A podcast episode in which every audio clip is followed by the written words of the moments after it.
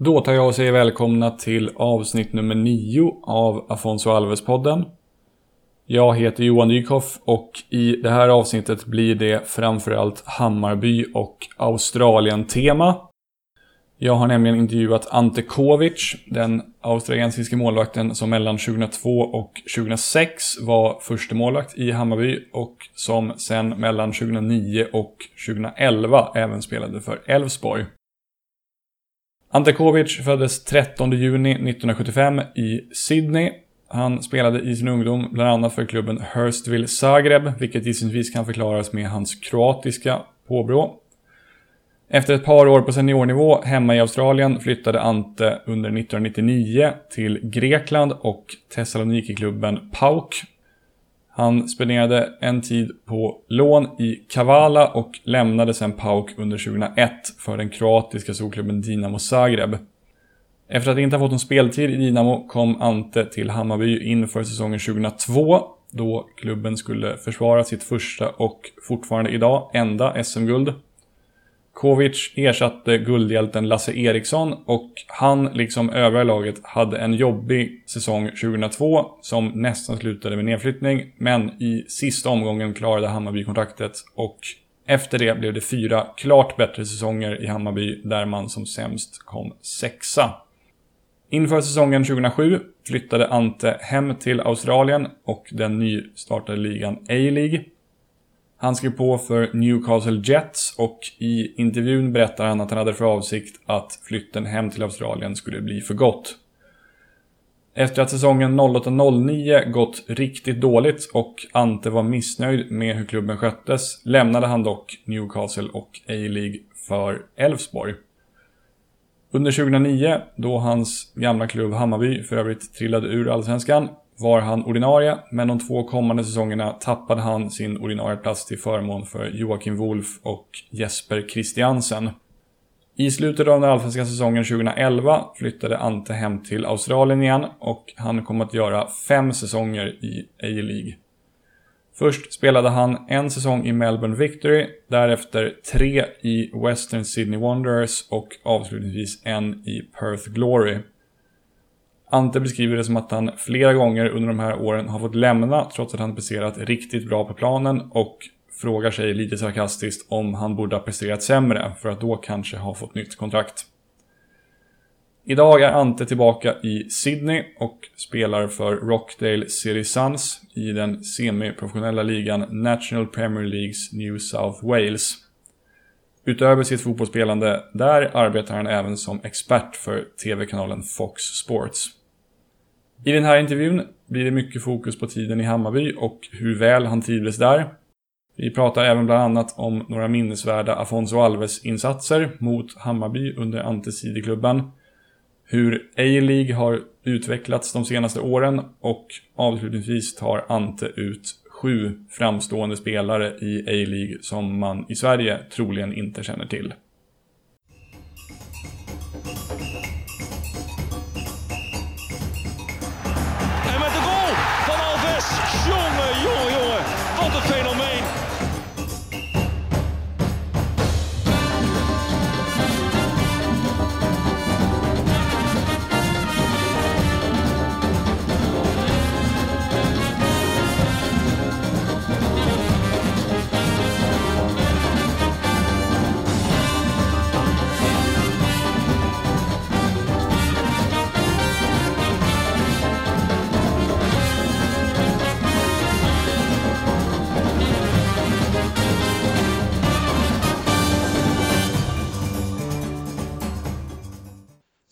Full name to start off? It's uh, Ante Covic. And your current age? 41. Turning 42 later this year, right? Yeah, yeah, in a couple of months. Two months' time. Uh, hometown and current city of residence, respectively? Uh, both the same. Um, back in Sydney, born in Sydney, and um, yeah, um, finally back in Sydney, living mm-hmm. here. Mm-hmm. Uh, which is, in your opinion, your best soccer achievement? My best soccer achievement uh, was, um, what is it now? Almost three years ago. Um, there's two that are very close, but this one's um, better for me because I played in it, uh, the Asian Champions League, which is the Champions League of all Asian countries, Middle East, um, Asia, which Australia is part of. And we're the first Australian team in 2014 to win the Asian Champions League, which is um, uh, a massive thing uh, considering we have salary cap here and teams were uh, in China, Japan are worth so much more than us. And mm. uh, I was the I was the MVP of the the whole tournament. Um, kept eight clean sheets in 12 games through the whole tournament.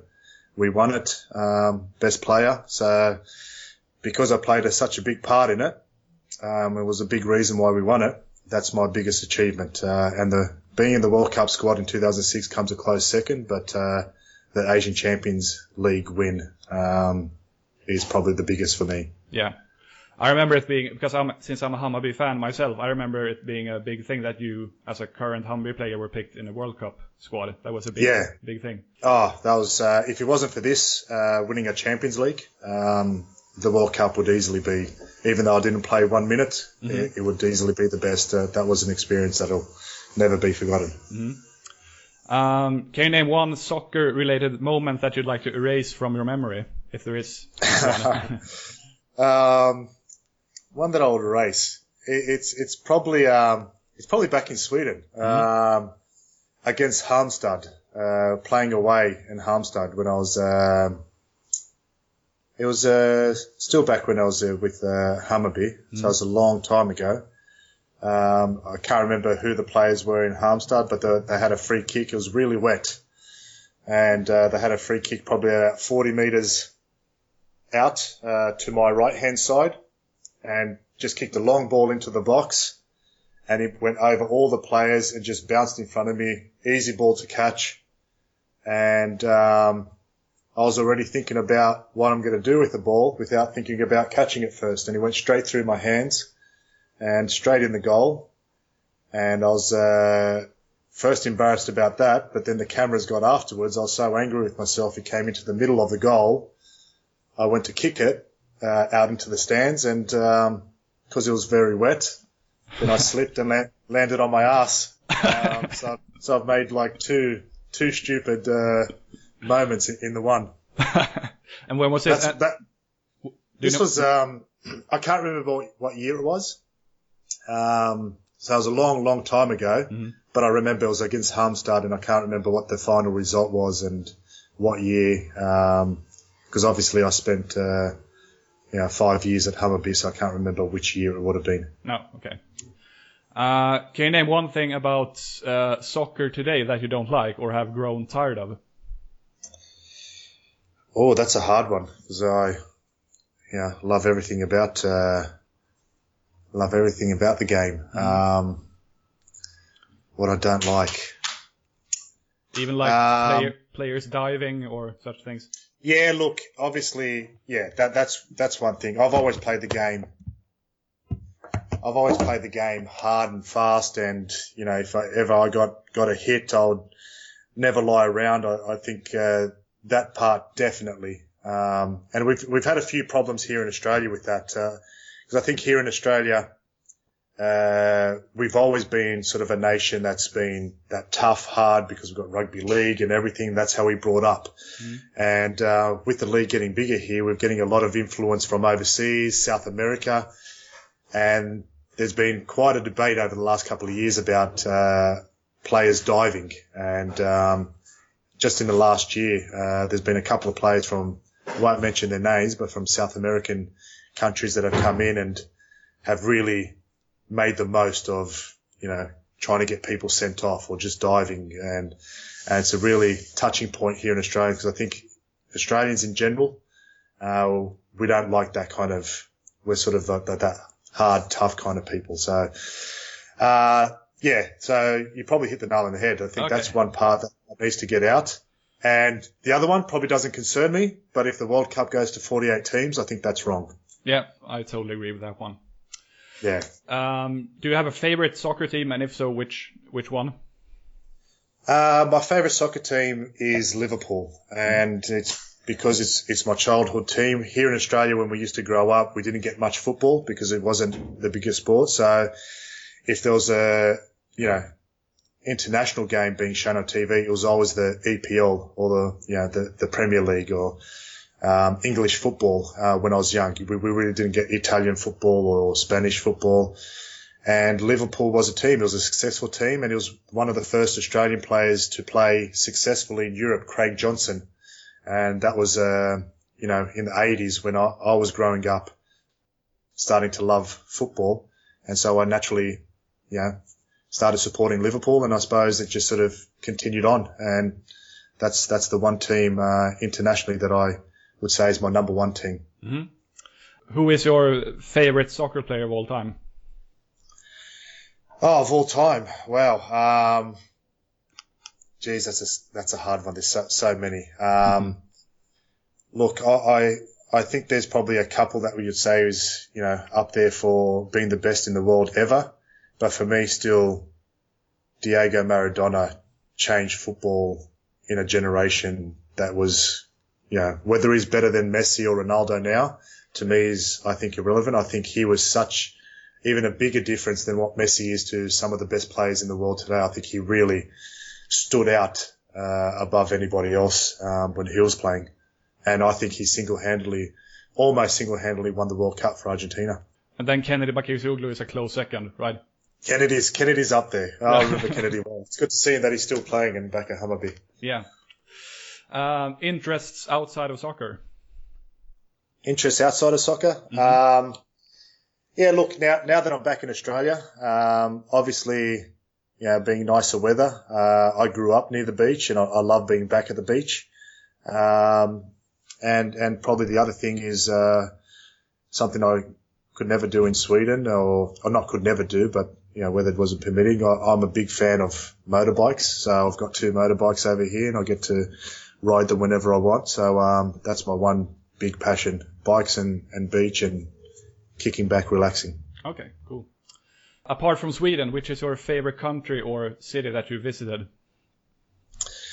Uh, favorite country or city that I visited. Um,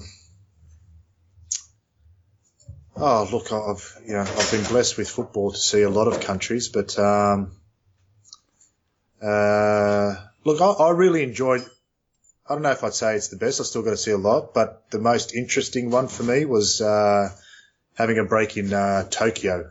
Um, I thought that was a fantastic city and a really different environment to what I'm used to, whether it's Europe or um, anything. But Tokyo and probably where, where my parents are from, Croatia. I think it's one of the most beautiful countries uh, in the world uh, to go on holiday. The beaches and you know the old cities are, are, are unbelievable. So I, would probably even put Croatia in front of it, even though I haven't been there for a long time.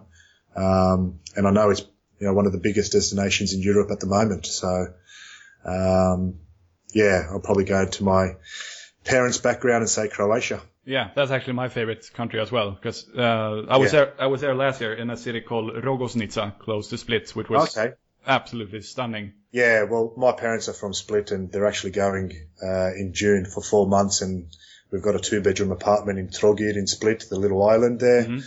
So, uh, but I haven't had a chance to go back in a long time. I'd love to go back and, and see what it's like now, and especially since I've got somewhere to live and stay. So, and I've got a lot of relatives over there. But the beaches and the city and the lifestyle is, yeah, it's it's beautiful. Yeah. Actually, funny thing, in just a couple of hours, uh, two friends of mine are coming over, and we are going to plan a Croatia trip this summer. So that's what we're doing in okay. three hours. Oh, great. Oh, you'll love it. Yeah. Love it, yeah. So that was a uh, info box, as I call it. So let's move on to okay. the main the main part of the interview. Uh, and just yep. to start off, let's briefly talk about the player who this podcast is named after, Afonso Alves do you have any? Do you? How do you recall him as a player and playing against him during your time in Allsvenskan? Is there any moment or game that sticks out? Uh, th- there's one game that sticks out, and it's not good for Hammarby, and it's not good for me. Mm-hmm. But uh, I remember uh, Alfonso very, very well. He was in that time probably the best player in Allsvenskan, um, and Malmo was a very good side, and uh, the skill that he had and the way he played, and I think what he created after he left Sweden, you know, is still fantastic. And um, he went to Holland, didn't he, straight after mm-hmm. that? And yeah, um, yeah, was a scoring machine. Um, but yeah, he was he was yeah his skill and everything. I think it was uh, for for Sweden probably a, ahead of anybody that's that's been been in Sweden. I think he was just a silky smooth player. But um, do remember one game playing in Malmö, um, and I think he scored at least two. We lost six 0 and that's still one of the biggest losses I've ever had um, in my 20 year career. Uh, So that I'll never forget losing six 0 and it's never nice to feel, have that feeling. But um, yeah, he would he scored a couple and um, yeah, it was uh, not a good day for us, but um, we knew they had quality players. With a player like him, anything can happen, and um, yeah, so it's not a good memory for me. No. And I also, when I did some research before this interview, I read an interview with uh, Anders Linderoth, your former coach at Hammarby, Yes, who, after an away game in 2004, I believe it was, against Malmo, uh, that you lost 3-4, said that we don't have an Afonso Alves. That was a big difference. So we, yes, I remember that game. Yes, I don't remember that one myself, but apparently he was absolutely amazing in, in that game. yeah, he was. Um, I actually remember that game because we were in the game, and I actually remember I I had quite a good game. I probably s- saved four or five great chances that they had, but you, I still conceded four. And it's, that's hard for a keeper sometimes when you feel you've had a good game, but you lose 4-3. So, um, I do remember that. Uh, who were some of the other of those, oh no, not this guy again, type of players who you played against in Allsvenskan?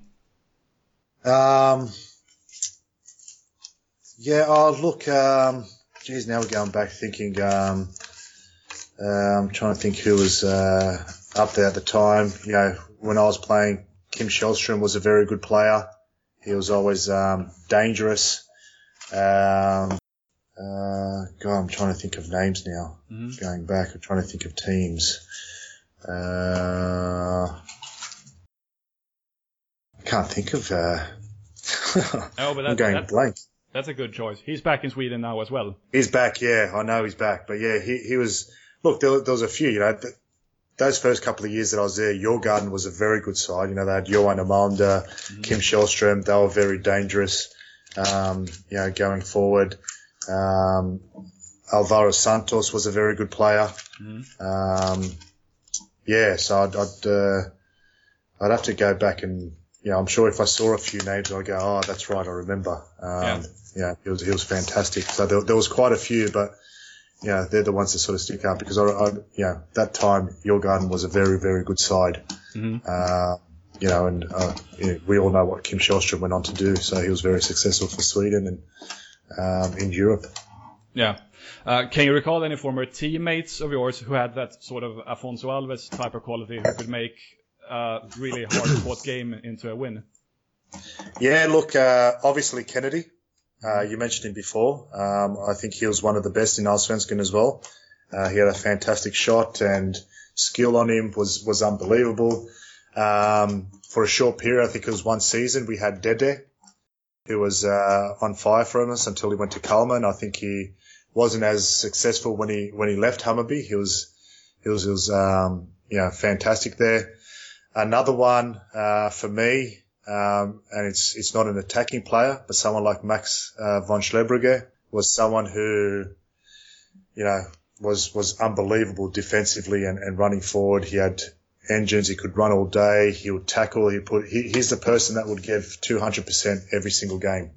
Um, you know, but uh, you know they're, they're the players uh, I I remember and, and love playing with. But you know we had we had so many good players. You know, you know Fjortoft, uh, Vinsnes, uh, Markstedt in the first year, uh, Duncan, um, Mikkel Jensen. Uh, there, there- there's a lot of good players. Um, Eguren was fantastic when he came across. Um, but yeah, like that, those game changes, uh, for me, if I, yeah, Kennedy, Dede, Von Schlebrügge, they were, they were, um, yeah, you knew every, every week what you were going to get from them and you were going to get 110% and someone that can change a game. Yeah. Um, Hammarby is still to this day uh, the team you played most games for and the, long, the longest Yeah. period of time, right? So Yeah. I suppose Hammarby has a special place in your heart still.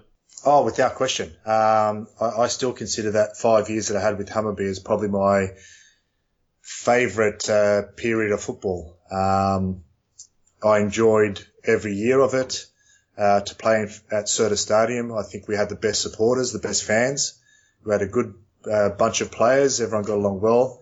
So that five year, and I, I, that was a period where I really enjoyed my, my football. I came from two years in Greece, which was very difficult, not getting paid and had many, many problems, even, uh, you know, living in a country that uh, is quite different from, from Australia and then come to uh, Stockholm and beautiful city.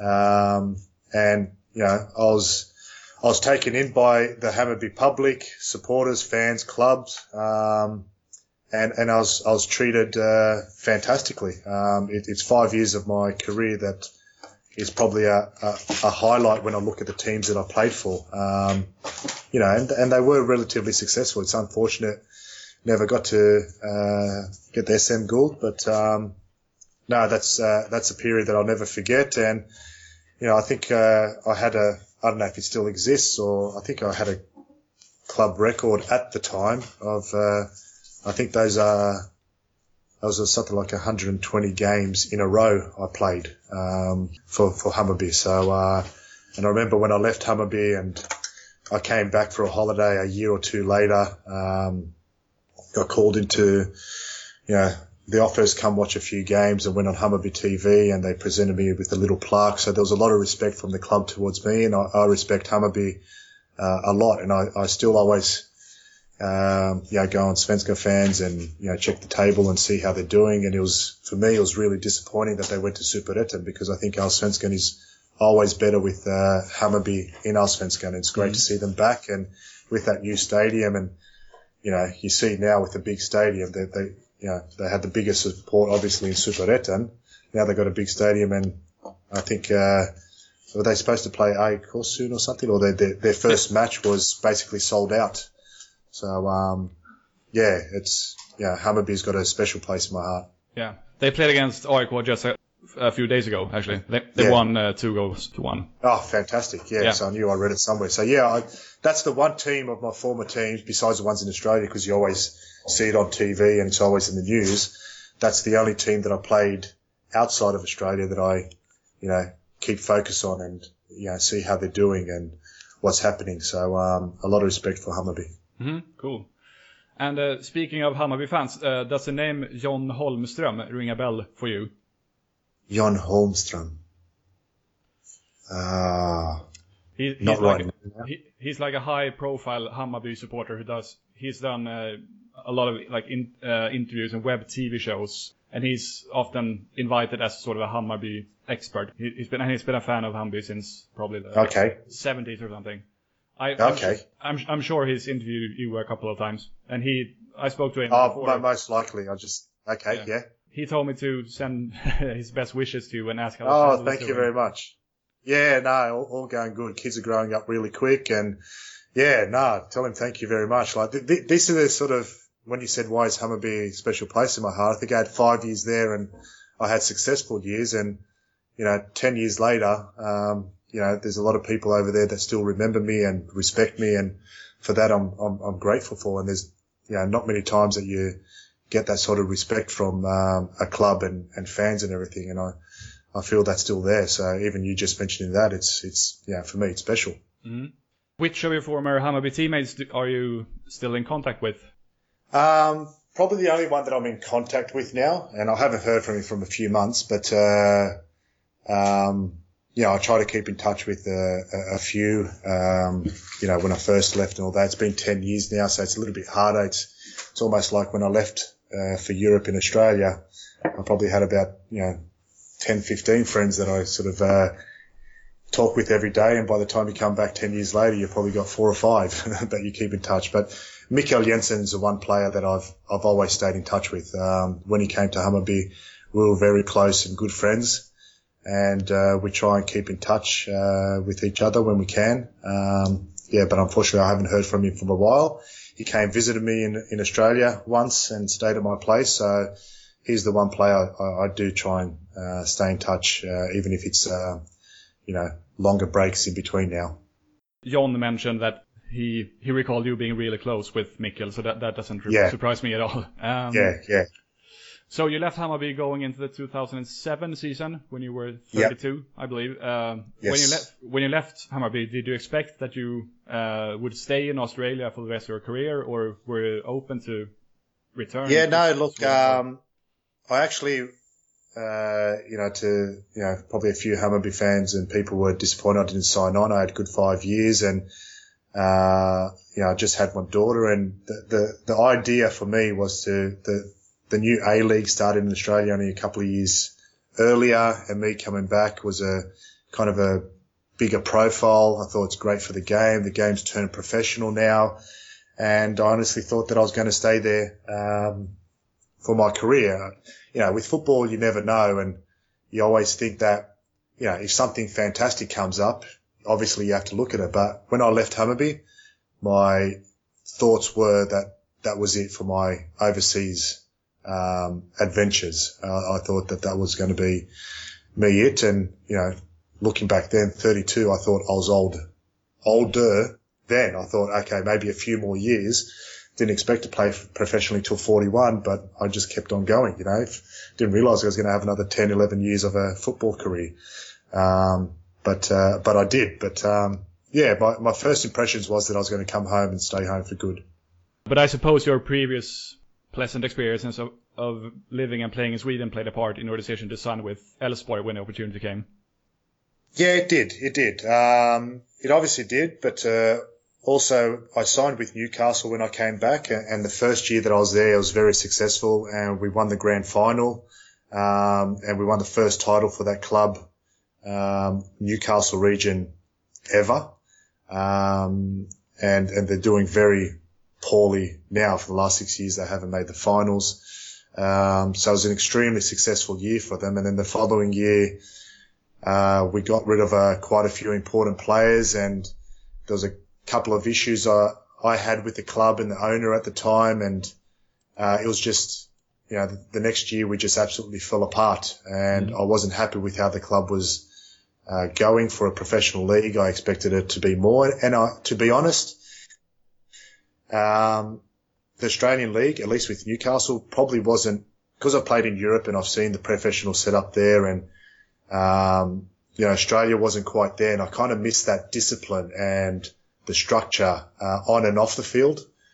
Uh, so I, I kind of, you know, because of a poor, poor year at Newcastle and a couple of issues with the club, and it was Elfsborg who, who gave me a call. Um, you know, obviously I've made an impression five years in Hammarby. Uh, they wanted to see if I was available. And I thought about it and I went, you know, this is a good opportunity. I was frustrated at the time, uh, in Australia. I had a couple of offers from a diff- couple of different clubs. But, um, yeah, cause I had a good experience, obviously five years with, with Hammarby. Um, I decided to take it up. Um, it, it wasn't my intention to come and play for someone else than, than Hammarby. Unfortunately, Hammarby was, you know, down in Superettan at the time and, uh, yeah, I, I kind of missed that professional setup. Um, like I said, so it was a good opportunity and a three year contract. And I thought, yeah, look, why not? And Elfsborg at that time were, were very successful. So I thought, Yeah. you know, playing in Europe as well, um, you know, it was, it was sort of hard to refuse. Was it a lot different playing for Elfsborg and who's from a smaller town and maybe that doesn't have the same passionate fans as Hammarby? Yeah, look, it is different. It is different. Uh, the setup at Elfsborg is fantastic. Um, you know, it's, it's run very well. I got no issues with that. The stadium was fantastic. I got used to Konstgräs. That wasn't a problem. Um, but yeah, like when, when you come from Hammarby, uh, it's hard to better than that. And, know, my whole life, I suppose I've been, I've grown up in big cities. Sydney, a very big city. I went to Greece, Thessaloniki, which was a big city. Uh, went to Stockholm, um, big city. Newcastle, okay, was a bit smaller. So me having three years in Elfsborg, you know, it's a small town, quiet town. Um, you know, it was, it was a very different, uh, feeling from Stockholm, you know, and I love Stockholm. Not to say that it was a bad experience, just a very different one. Um, and, you know, I, I still enjoyed it, but, you know, I, I can't, I can't say that even though it was a good period and, you know, we had a very good side and I played with some fantastic players and played in Europe and all that. Um, you know, this is not saying a bad thing about Elfsborg, but he can't beat my time uh, at Hammarby and in Stockholm. No, okay. Um, and then you returned to Australia in 2011, was it? Yeah. Yeah. yeah. And played for um, three different teams: Melbourne, yes. Western Sydney, and Perth. Um, yes. And you, you, seem to have done really, really well because I read that you were named the goalkeeper of the year in 2014, and then, as you mentioned, the AFC Champions League MVP in 2014. Yeah. So by the looks of it, you're not exactly slowing down. no, no, no. I wasn't slowing down. I was actually getting better at that stage, which was oh. quite surprising. But um, yeah, look, I went to Melbourne Victory, which is probably the most professional setup club and the most successful in Australia. Um, you know, I loved it down there, and, and I was successful, even though the team wasn't successful. Um, you know, at the end of the year, I got the club's player player of the year and players player. Uh, so so I, I had a very successful year, but um, they got rid of two coaches at the year, and they, and they brought in um, Ange Postecoglou, who's the current national team coach, mm-hmm. to Melbourne Victory, and you know uh, he's into the past, um, you know, more senior players or older players haven't had the best experience with him. And even though I, I, was the player of the year and the player's player, and everyone thought that it's it's a no-brainer, re-sign him, um, he felt I wasn't needed, which was mm-hmm. extremely frustrating because I was I would have been happy to stay.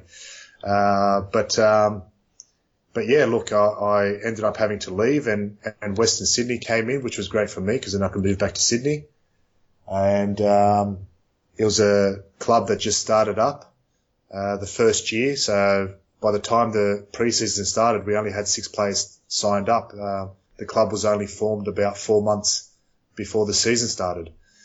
So, um, you know, it was, it was a different challenge, but Western Sydney, it's kind of, uh, Sydney's kind of split up into two regions. You've got the east and the west and, you know, the east has got all the beaches and, you know, they can sort of kind of call, it's kind of a little bit like Hammarby, Your Garden AIK, you know, there, there's mm-hmm. different demographics, you know, the Hammarby is the working class and that's what Western Sydney was. So for me, there was a bit of similarities in terms of the, um, the way the club, the culture was. And the fans were unbelievable as well. They probably got some of the best fans in the A League over here. And everyone expected us to come last in that first year and we ended up coming first. Um, no one expected it. So, you know, while, while I was disappointed with how I, I was let go from Melbourne Victory, it was maybe a blessing in disguise. So I had three fantastic years in um, in Western Sydney. Um, and in the first year we came first, and then in our first attempt at the Champions League, we won it, and you know I was I was the MVP of the tournament. So, and the second year we made the grand final. We finished second, made the grand final, and uh, yeah, that, was again. I don't know. I seem to think that every time I'm successful, um, that's when I get released. Uh, uh, I just won the MVP of the tournament at, in the Champions League, and six months later, the coach told me that I wasn't needed anymore. And you know, I was, I was a regular, and I thought, what, how, you know, I was goalkeeper of the year the first year. Uh, by that stage, I was 38, but it was 38, 39. But it was very frustrating, but he be so successful and being a major part of two clubs and then told you're not needed anymore. So I was sometimes thinking, well, maybe I shouldn't play as good as I am and I'll stay in there. but, um, you know, then at the age of 39, I wasn't ready to hang up the boots and stop playing football. And here in Australia, probably more so than Europe, age is really looked at. And, you know, there wasn't too many people that were thinking, okay, 39 year old goalkeeper, maybe, you know, we can look at something younger. Uh, that's the attitude over here, which is a little bit disappointing because I I know I can still play A League over here and, and be better than most of the goalkeepers. But you know, Perth Perth Glory gave me an opportunity, and I went across to Perth Glory for one year and had a had a reasonably good year. Um, the team was got into the finals. I played well. Uh, they wanted to re-sign me uh, to stay for one more year this year, but um, Perth is uh, everyone knows Australia is a big country, um, and Perth is a, a, four and a half hour flight from Sydney. So mm. my kids were in Sydney, and it's you know hard living away from the kids for a year, and only seeing them every couple of weeks when you play on the east coast. So I decided to move back to Sydney, and um, yeah, uh, I, I, guess in a way probably stop my professional career and go to the second league here, like the Superettan over here, and yeah. that's where I am now. But you think you would have another A League season in you if the opportunity would come knocking? Yeah, look, I, I definitely know that I'm I'm more than capable of it, and I think a lot of people know. Um, you know, even though I'm turning 42, I'm just as fit as ever, and uh, I, I, know I can easily play uh, in A League if that opportunity came up. Um, I, I, don't know if I would take it right now because now I've, you know, I've, I've got uh, a couple of other things working for me. I'm I'm, I'm doing uh, media over here, so I'm with the broadcaster that that that shows the uh, on pay TV here, Fox Sports. Uh, they cover the A League, so I do I do a bit of work with them. Um, you know, uh, presenting games and uh, doing doing media stuff with them, and I've got football with uh, um, in the, in the state league, and I've got a couple of other opportunities that are that are coming up. So I, I'd, I would have to weigh up if it's worth going back for just another year, or now that I've started my post career uh, if I was 31, completely different story. I would, mm. I would say yes, 100%. But at 41, 42, I'd have to, you know, weigh up what, what's more important. Um, you know, start my post career and be successful that way. Or, but, you know, being a professional footballer for 20 years, I still got that fire and that burn in me to play at the highest level. So, you know, I'll cross that bridge when it comes. Almost sometimes I feel that I hope there's no offers because yeah. I, I, and I can just you know continue on my path. Maybe an Allsvenskan club will call you after this interview who is in need of a goalkeeper. Yeah, if they need a 42 year old goalkeeper, yeah, we'll see. um, so how has the A League changed and developed since you made your first A League games back in 2007? Oh, it's, it's, changed a lot. It's changed a lot, uh, which is, is a very good thing. Um, it's become more professional, both on the park and off the park. Um, when it first started, it was probably a lot more. Um, we probably had coaches that were a little bit old school, um, you know, the basic 4-4-2s and, you know, work hard, which was the Australian, you know, way of, of playing football and off the park more so than anything. The facilities, the standards were still quite low. So now in the last 10 years since I started playing here, off the park, you know, with the players union over here and the FFA. We've made sure that the standards are up. There's minimum standards for medical training facilities, uh, you know, the condition of the fields. Um, so all those things, uh, contract security, it's, it's much stronger now and, and, the wages have gone up. But on the field as well, uh, we're able to attract better foreign players coming in. Uh, so we've got, we've got a better standard of football. Plus, we're start, starting to transition into um, sort of you could say younger coaches. With you know, there's quite a few coaches now that were very successful players in Australia and have done all their their coaching badges and um, you know playing a different style of football. You know, trying to play a nicer brand of football, different tactics. You know, where it was maybe a bit more simplified back then. There was only a few teams that would change their formation. Now you've got so many different variants of, uh, you know, four two one three or four one two three or four three threes, and you know there, there's uh, um, different coaching styles, and I think that's a credit to the young coaches that have come through now that have played in Europe and got their badges, and it's, it's a different style, and I think also the uh, the support for the players, the background staff. Now, you know, just about every coach has got two assistant coaches, mm-hmm. uh, the conditioning coach, you know, two or three physios. And so the, the professionalism has changed a lot on and off the field. And like I said before, we're able to attract better foreign players and there's been bigger investment in the game, um, and more sponsorship. And we've just signed a new TV deal. So more money's coming in. Players are getting paid more. So it's progressing well. While I think it should progress should have progressed a bit more. It's definitely going in the right direction, and, and there is a big difference from 10 years ago. Do you think uh, Allsvenskan players should consider moving to the A-League if uh, the opportunity arises? Oh, oh, for sure, for sure. Um, I know there's a few players over there that would, uh, know, probably probably love it. I, I remember when playing for Elfsborg, I was trying to get Anders to come over to, to play in the A League, uh, Svensson. Um, I know uh, there's a former player that used to play in AIK, uh, one of my good friends over here, Luke Castley.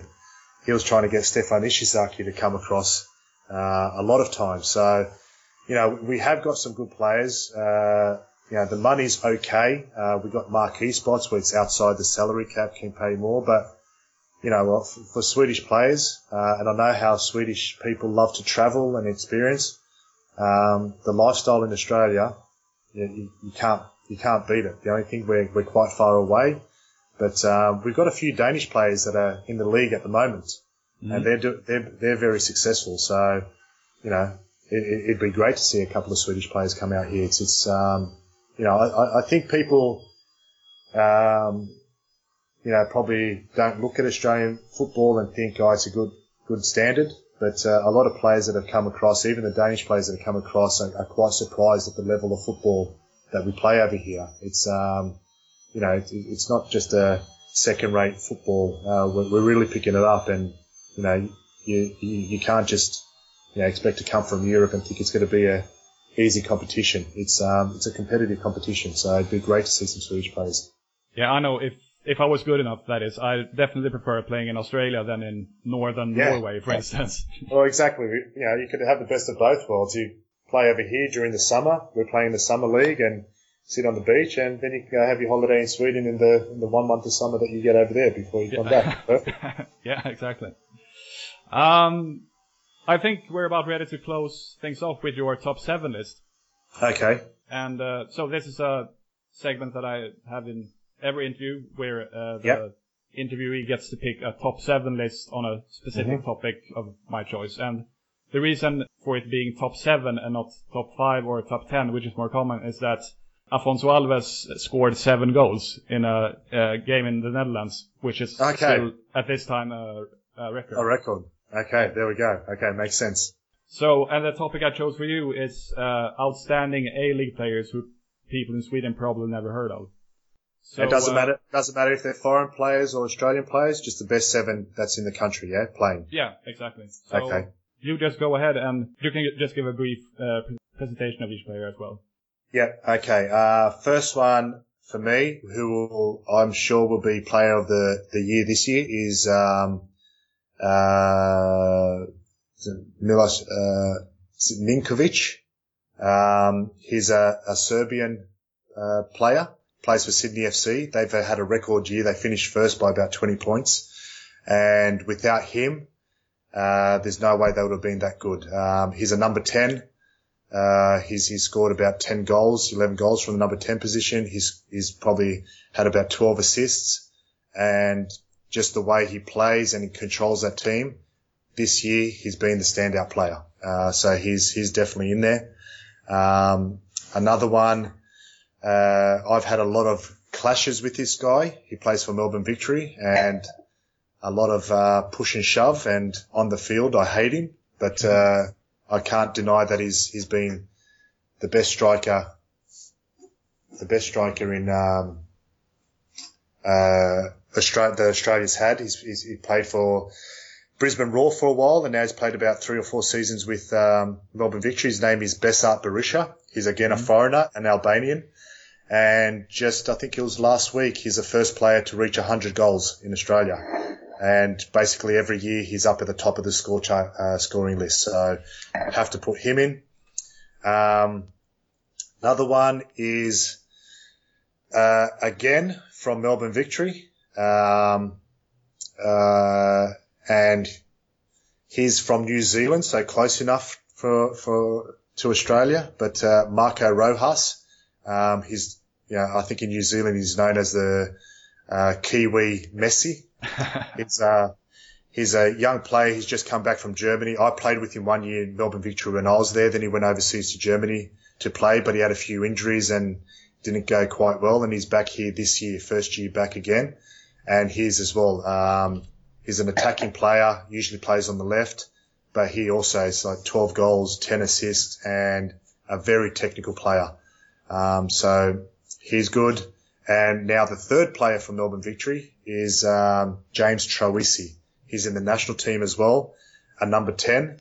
Uh, he's uh, you know, the first Australian player I'll pick, but uh, he, he's currently the best Australian number 10 at the moment. Um, he's a little bit like Ninkovic from um, Sydney FC, where he controls the play. He's uh, probably at the start of the season he didn't score as many goals as you would have hoped for number 10, but the second half of the season he started putting in goals, setting up play, controlling the play for him. So um, how many is that? That's four. Um, the other one, uh, God, I'm going to run out. There's a, there's a few players. I'll, I'll, I'll say, uh, so that's four. I need three more. Okay, I've got the three. Um, two Australians and one Spanish player. So I'll go with the Spanish player, and I played with him last year at Perth Glory. Um, um, Diego Castro.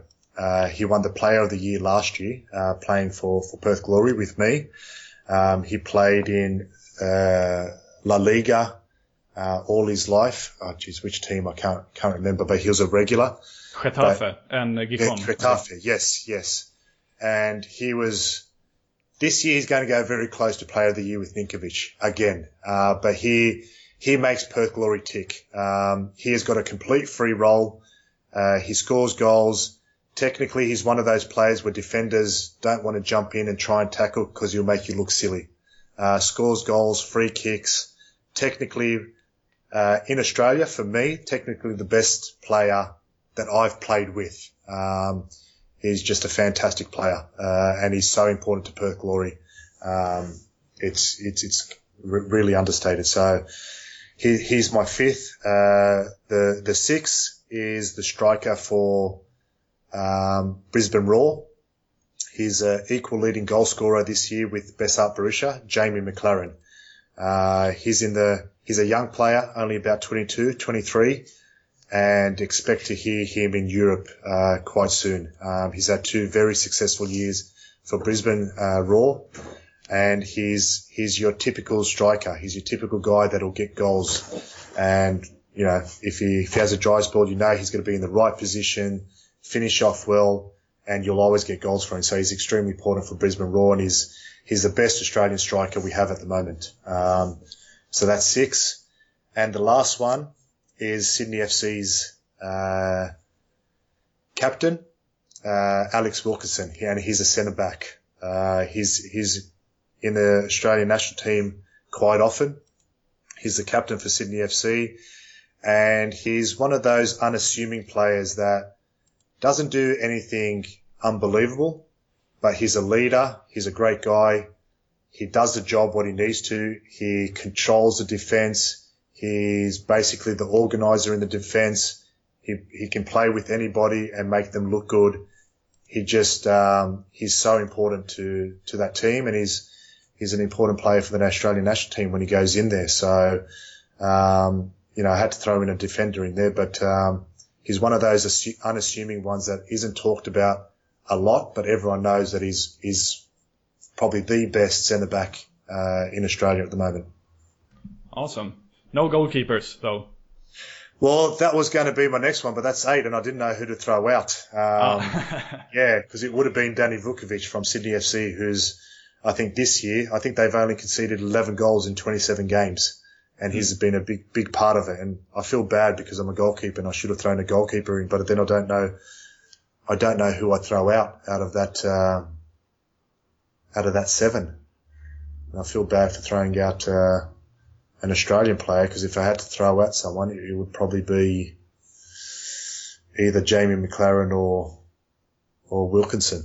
So maybe he can just be a reserve.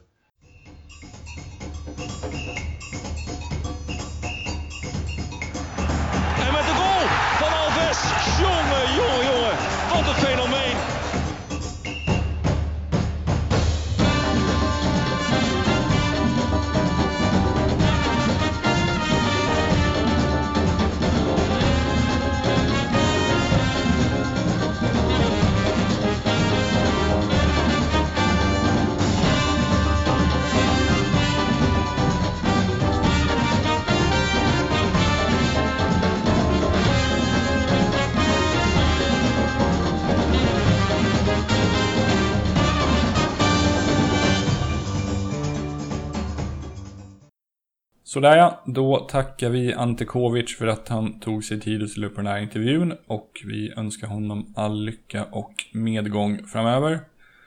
Han var en riktigt trevlig snubbe, måste jag säga, och det var jäkla kul att få snacka med honom. Jag är ju Hammarbyare och har sett en massa, massa matcher med Ante på Söderstadion genom åren och tyckte väldigt bra om honom som målvakt i Bayern. Så det var kul att höra om hans minnen från sessionerna i Sverige och även lite grann om vad han pysslar med nu för tiden nere i Australien. Innan vi slutar så ska vi följa upp hur det gick i förra eh, avsnittets Afonso-trippel och vi ska även lägga in ett nytt bett. Eh, Afonso-trippeln är ju någonting som jag satte igång med i förra avsnittet och det är ett inslag där jag ska betta 34 kronor, alltså lika många kronor som antalet mål Afonso vann skytteligan på i Eredivisie. På en trippel. Och det ska vara en trippel där eh, lag med någon form av Afonso Alves-koppling spelar. Jag har nu arbetat fram kriterier på vad någon form av Afonso-koppling betyder och jag har således fått fram en lista på lag som får ingå i Afonso-trippen. Och det ska vara lag som Afonso antingen har spelat i eller gjort minst tre mål mot i en match. Och de lag jag har fått fram är följaktligen Atletico Mineiro, Örgryte, Malmö FF, Heidenfein, Middlesbrough, Al-Sad, Al-Rayan, Al-Garafa, Brasiliens landslag. Motala, Djurgården, IFK Göteborg, Elfsborg, Feyenoord, Herakles, Willem Tvei, FC Groningen, Vitesse, NAC Breda och Manchester City. Så tre av de här lagen måste alltså ingå i Afonso-trippen. Det är spelreglerna. Eller fler, tre. Minst tre ska ingå. Eh, och det höll ju på att bli en succéartad start på Afonso-trippen i förra eh, i premiären. Eh, jag bettade ju på att Malmö FF skulle besegra Djurgården, att Bournemouth skulle hålla nollan mot Middlesbrough och att Hayden Fane skulle besegra Willem Tvei. Men att båda lagen skulle göra mål. Eh, de första två satt som en smäck. Malmö besegrade Djurgården med 3-2 och Bournemouth slog Middlesbrough med 4-0. Tyvärr föll det på Heidenfein. De vann, men de gjorde det med 1-0, så det tipset gick inte in. Men, men, vi tar nya tag och jag har nu tagit ut en trippel som, eh, ja, den känns lite vågad, men det ska man väl tillåta sig att vara ibland. Eh, till att börja med är det Örgryte mot Öster i Superettan. Där har jag spelat på en rak tvåa till oddset 3,45. ÖIS fick ju dyngspö senast 6-0 borta mot Trelleborg. Samtidigt som Öster har inlett säsongen bra. Jag tror det är tre vinster på de första fyra. Så jag tycker att de borde ha en hygglig chans att vinna det där. Och oddset är väldigt högt. Eh, sen har jag Kalmar FF, Malmö FF. Där har jag spelat på över 2,5 mål. Kalmars backlinje är ju inte mycket att hänga granen och Malmö är bra framåt. Så där borde det kunna bli en del mål tänker jag. Och avslutningsvis kör jag på en rak tvåa mellan Middlesbrough och Manchester City till oddset 1,33. Om jag inte sa det så är oddset 1,89 på Kalmar FF, Malmö FF över 2,5 mål. Detta är ett odds på Eh, ett tota- totalt odds på 8,67. Eh, och gångar man det med 34 så blir den möjliga vinsten 294,78. Så nästan 300 spänn alltså. Och eh, håll utkik efter fler avsnitt. Jag har en intervju inbokad redan imorgon. Eh, så det kommer fler avsnitt ganska snart. Och podden finns som sagt numera på iTunes. Så det eh, är bara att gå in och prenumerera där om ni känner för det. Det var väl det det. Ha det så bra så länge. Tja tja.